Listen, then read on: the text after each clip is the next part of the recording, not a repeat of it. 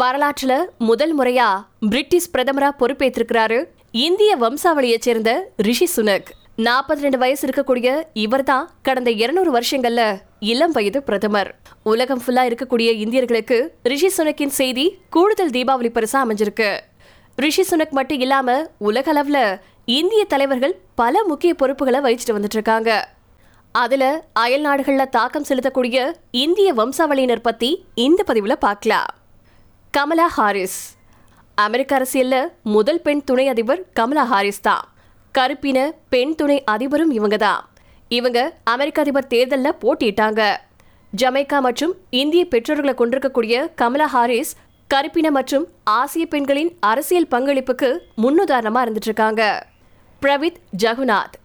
Mauritius நாட்டின் பிரதமரா கடந்த ரெண்டாயிரத்தி பதினேழாவது வருஷத்துல இருந்து வேலை செஞ்சுட்டு இருக்காரு பிரவித் ஜகுநாத். இவருடைய மூதாதையர்கள் உத்தரப்பிரதேச மாநிலத்தைச் சேர்ந்தவங்க.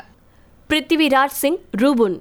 இவர் மொரிஷியஸ் நாட்டின் ஒன்பதாவது அதிபரா வேலை செஞ்சுட்டு இருக்காரு இவரும் ஒரு இந்திய இந்து குடும்பத்தை சேர்ந்தவர் தான் சான் சந்தோஹி. சுரினாம் அப்படிங்கக்கூடிய தென் அமெரிக்க நாட்டின் அதிபரா இந்திய சுரினாம் குடும்பத்தில் பிறந்த சான் சந்தோகி வேலை செஞ்சுட்டு இருக்காரு முன்னாள் காவல் அதிகாரியான இவரு கடந்த ரெண்டாயிரத்தி இருபதாவது வருஷத்துல இருந்து அதிபர் பதவியில இருந்துட்டு வந்துட்டு இருக்காரு முகமது இர்ஃபான் அலி.